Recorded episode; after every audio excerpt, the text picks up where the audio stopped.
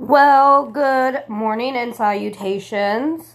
Um, I know it's been about two weeks since I last posted or did anything, but I have been working a lot and been sick, but I am better now. So, um, uh, just a late happy Mother's Day to all the moms out there. Yesterday was kind of a hard day for me personally.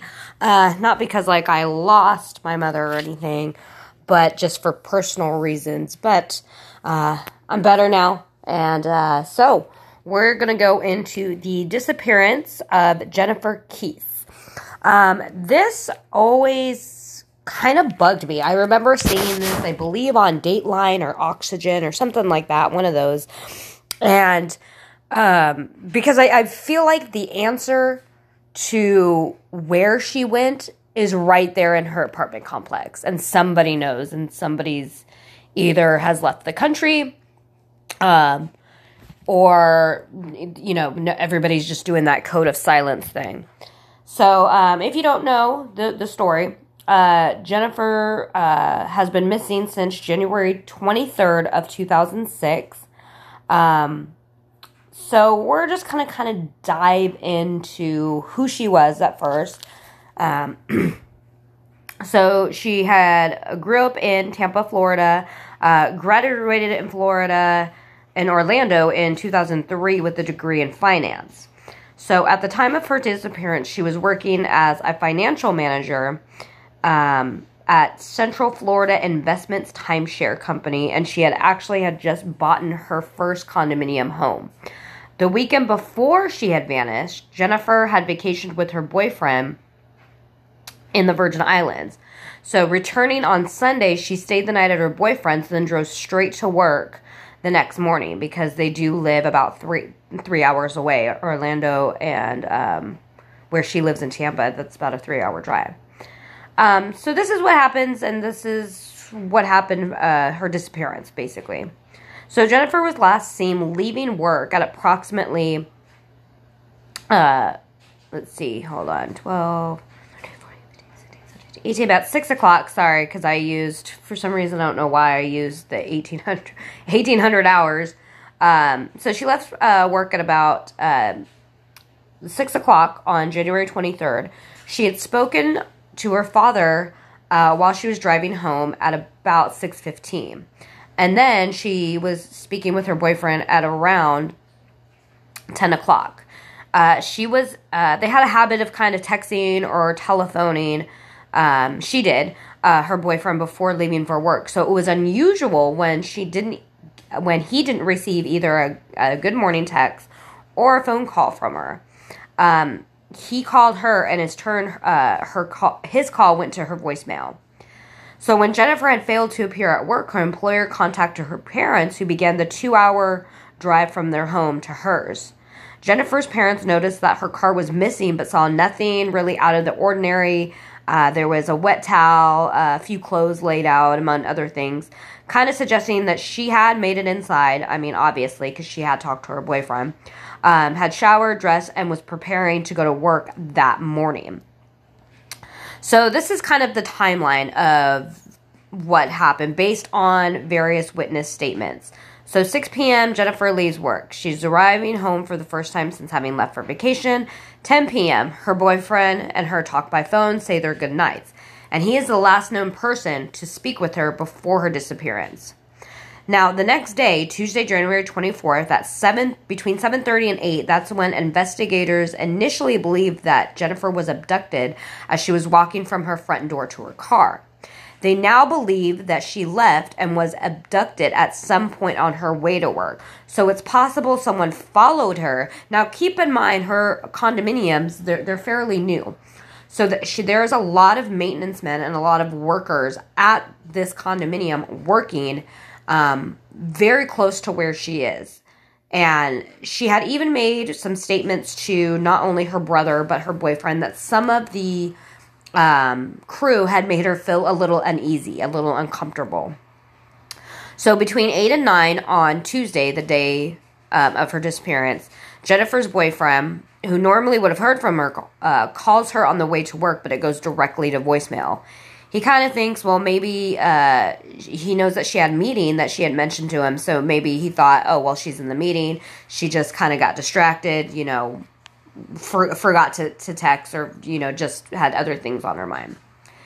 Um, so he attempts unsuccessfully many times to get in contact with her and he can't. And then Jennifer's parents call him to say that she had failed to show up for work. Now, at 11 a.m., alarmed at Jennifer's uncharacteristic, uncharacteristic, ugh, uncharacteristic, duh, sorry, no call, no show her employer. That's when they contact um, the parents. Um, which that's a little weird because that timeline from what the police have said that they the uh, the parents Jennifer's parents had contacted the boyfriend before 11 but they're saying that her employer contacted contacted her parents at 11. So what is the police or did did, did people just kind of get their their signals crossed or maybe there was miscommunication?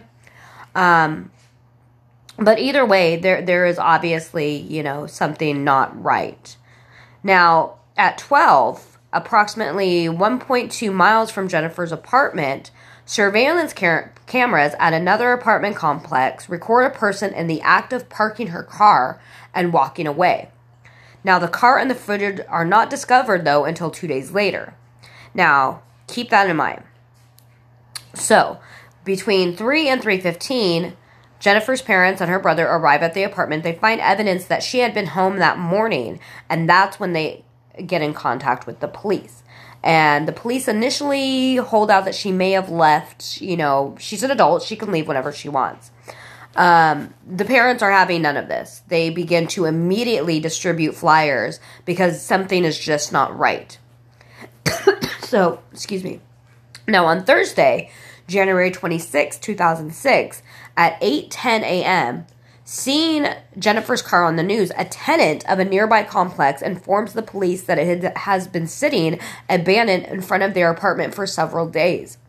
Now, police confirm that it is Jennifer's 2004 Chevy Malibu, um, and the police examine local footage, surveillance footage, and discover the unidentified person walking, uh, parking her car and walking away.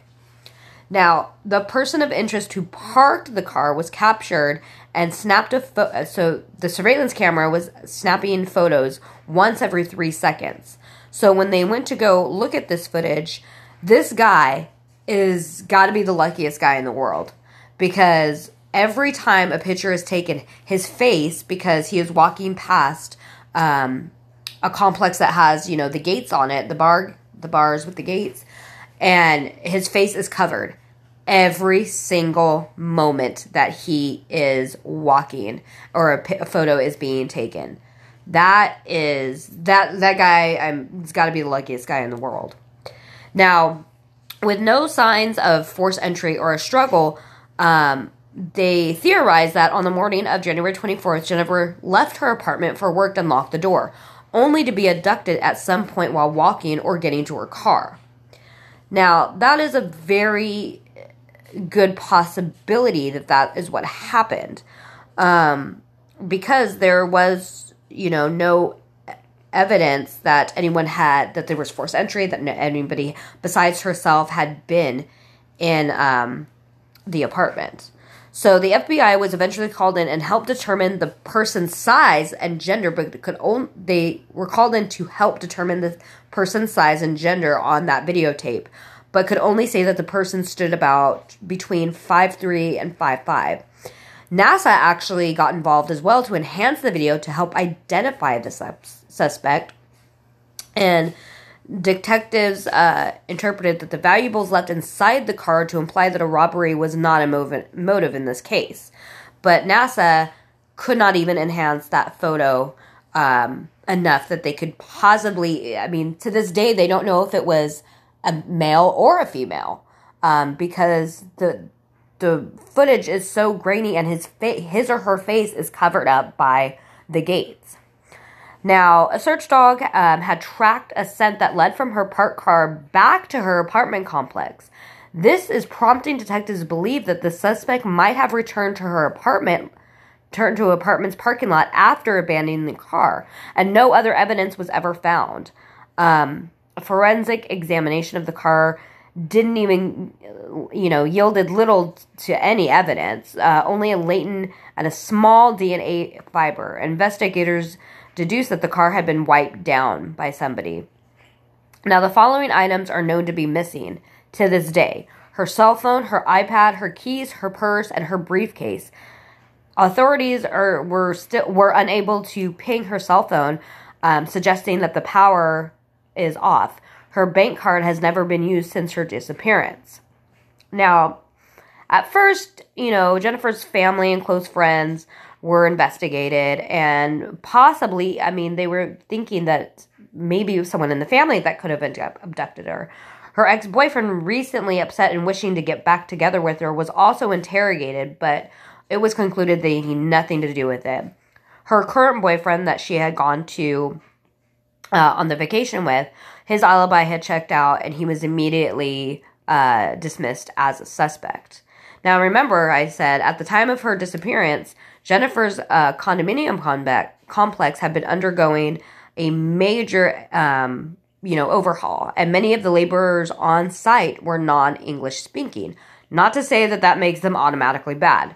This is just a theory because, I mean, let, let, let's be honest, they, they could have been scared, and if they did see something, not wanting to talk in, in fear of that they might be deported or they might get caught as, you know, they, they are not legal citizens.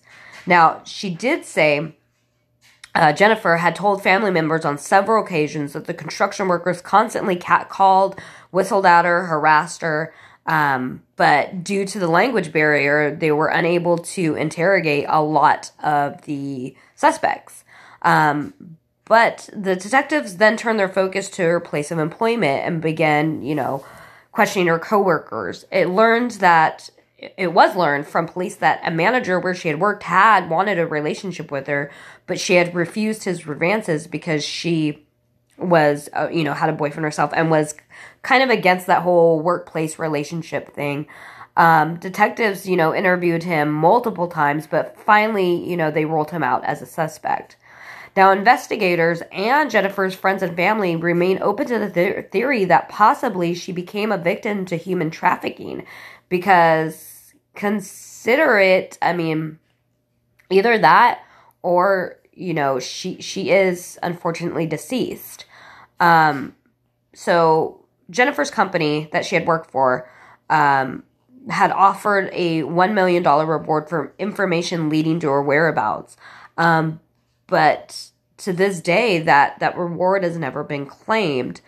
Um, so it, it's very unsettling because um, eventually, you know, the, the uh, so basically her family kind of thought that the police had um, kind of mismanaged her her case and um, on may 2nd uh, in 2008 the florida house of representatives um, passed a senate bill called the jennifer Kesse and Tiffany Sessions Missing Persons Act to reform how missing person cases are handled. Now, as of June 10th, 2010, the FBI has taken over the case from the Orlando Police Department. Um, and, you know, Jennifer's parents eventually filed a suit against the Orlando Police Department to gain access to some of the police records that they had. Um, so the lawsuit was settled on Mar- in March of 2019, allowing the family access to over 16,000 pages of her, you know, her case. And still there is nothing that is coming up. There have been countless people that have been interviewed. Um, if you look at the video of the of the surveillance guy of the guy or the person I should say that parked her car, um, the outfit that this person is wearing strongly resembles something that you would see a painter wear. Now, with that construction of her condominium going on, it's very possible and there were people that were wearing these type of outfits. So it is very possible that someone in that complex that worked in that complex um, did something to her. Um, and nobody's talking for fear of, you know, they don't want to talk to the police because they don't want to be found out that they are not, you know, citizens and get possibly shipped back or, you know, whatever their own reasons. Maybe that code of conduct of, you know, you stay silent, you never rat. Um, but someone's got to know something. I, I mean, there's, God, this many years, almost 20 years now. Um, and nobody has come forward. Nobody seems to just know anything. I find that very, very hard to believe. Um, somebody knows something out there. Somebody saw something. Maybe they saw this person driving her car. Maybe they saw him park it and they just don't remember. There is something that the police and maybe uh, everybody is missing. Maybe this person has been around this whole time, hiding in plain sight, I guess you could say. Um, but I just find it very hard to believe that uh, nothing, no, no new information has really come up. Um, so, I mean, the, the, right now, I, I believe um, this case, you can find it on any Dateline, um, 48 hours. It's very interesting, um, very sad, and, you know, I hope uh, one day we can figure out what the heck happened and someone comes forward. So I hope you all have a good week, and uh, until next time.